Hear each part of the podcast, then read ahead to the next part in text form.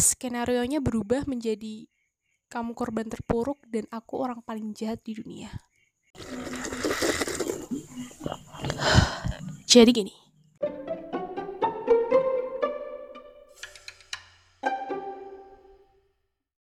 Enggak, ini bukan curhatan asmara atau kisah sedih di PHP-in. Ini tetap akan tentang perasaan. Ya curhat. Ya a little bit of gibah maybe. Contoh yang gampang aja deh misal ada A dan B A suka yang nendang-nendang B tenang tenang tenang tenang tenang tenang B diem aja. Terus suatu ketika B juga lagi pengen nendang dan B nendang A dan A langsung ha ibu.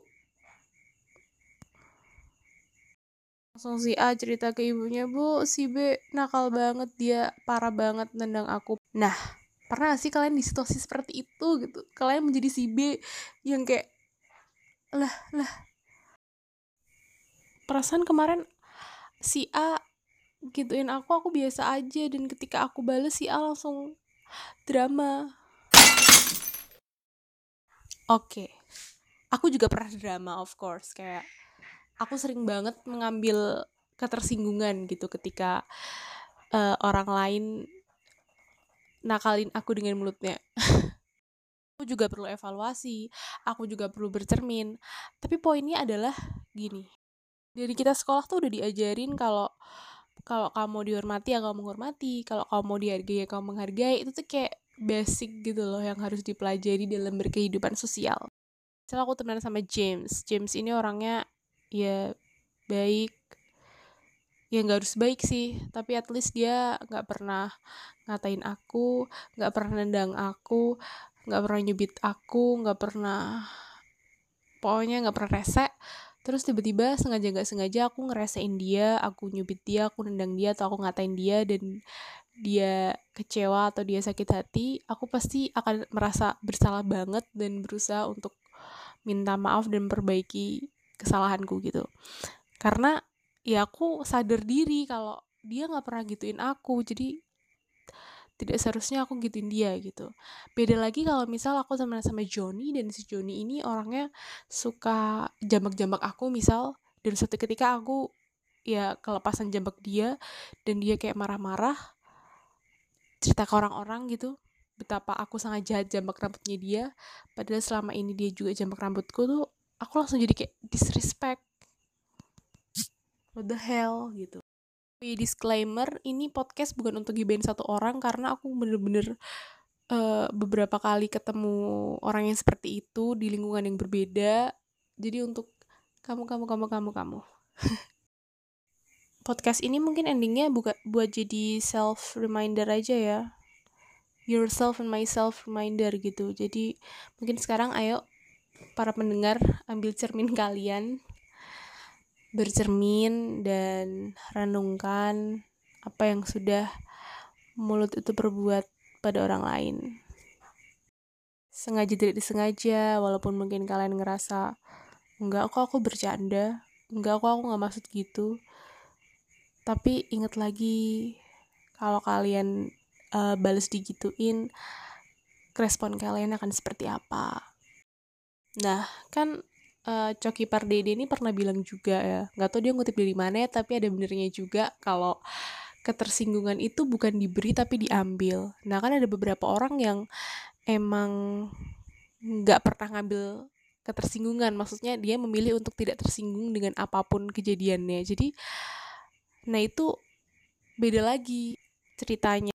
Tapi kalau kamu baperan overthinking maksudnya menurutku kamu tuh kan bisa tahu gitu kalau dirimu sendiri aja tuh gampang tersayat. Dan mungkin orang lain juga gampang tersayat. Jadi seharusnya tuh malah bikin kamu jadi lebih berhati-hati agar tidak melukai orang lain gitu loh. Ya malah hanya memikirkan dirimu sendiri karena itu yang punya hati itu bukan cuma kamu. Allah itu menciptakan hati di setiap manusia. Bukan hati liver ya tapi hati yang tidak terlihat tapi bisa dirasakan weh pokoknya sih sering-sering evaluasi diri jangan kebanyakan nyalain orang karena gini ketika kamu ngerasa nggak nyaman sama orang bisa jadi orang lain juga menganggap kamu seperti itu. Jadi sebenarnya orang lain tuh terganggu dengan sifat burukmu, kebiasaan burukmu, tapi mereka bisa mengontrol diri mereka sendiri untuk lebih fokus ke kebaikanmu sehingga mereka bisa menjaga situasi yang kondusif dan harmonis. Ya coba sekali-sekali mikirin orang lain. Jadi kayak orang lain tuh kira-kira betah gak sih kalau deket-deket sama aku? uh, orang lain nyaman gak ya kalau misalkan aku gini, aku gitu. Ya dan sekarang kan lagi populer tuh buku uh, bagaimana cara menjadi bodoh amat atau apa itu. Aku nggak pernah baca bukunya, aku nggak tahu isinya, tapi yang aku tahu maksud dari buku itu tuh pasti bukan berarti kita langsung jadi nggak peduli dengan lingkungan dan maksudnya kayak 100% self oriented tapi maksudnya bodo amat tuh kayak uh, berusaha untuk memfilter mana uh, komentar, saran, masukan, kritikan yang perlu kita terima dan nggak perlu kita dengar gitu loh. Jadi bodo amat itu lebih ke situ, lebih ke supaya kita nggak overthinking dengan pemikiran uh, dengan apa pendapat orang lain dan lebih kayak prevention supaya kita jangan sampai gitu uh, pendapat orang itu menghalangi jalan kita. Jadi bukan berarti langsung stop.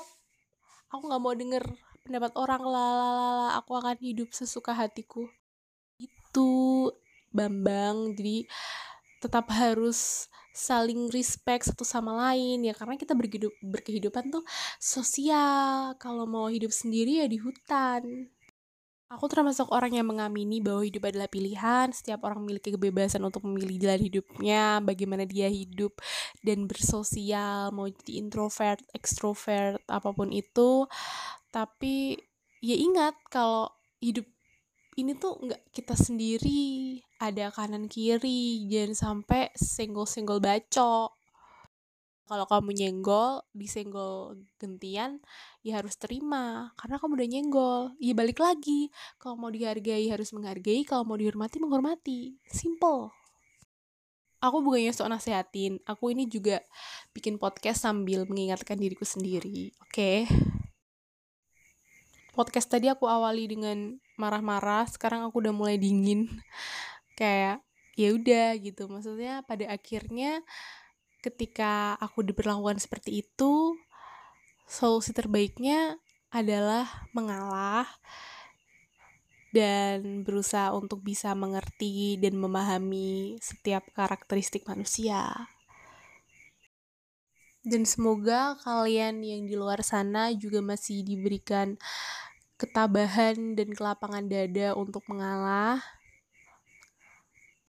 Aku gak akan bilang mengalah bukan berarti kalah, oke okay, itu tadi bilang. Tapi ya kalian udah sering dengar kalimat itu pasti kayak muak. Kayak sebenarnya kalian udah gemeteran. Emosi pengen nonjok tapi ambil nafas dalam-dalam keluarkan. Semua bisa diselesaikan baik-baik. Kalau tidak bisa diselesaikan baik-baik ya udah spirit aja. Tidak usah saling bertegur sapa dan berinteraksi tidak semua hubungan itu perlu dipertahankan gitu loh. Nggak ada kewajiban daripada gontok-gontokan dan solusinya kan cuma dua tuh. Diomongin baik-baik diselesain baik-baik atau ya udah bisa aja sekalian. Itu sih menurut aku. Endingnya so bijak banget padahal dalam prakteknya mungkin aku nggak seperti itu. Tapi ya kalau menunggu orang yang sempurna untuk ngasih tahu nggak karena dia ngasih tahu karena kesempurnaan hanya milik Tuhan Yang Maha Esa. Sekian podcast curhat berakhir sok bijak dariku. Sampai jumpa.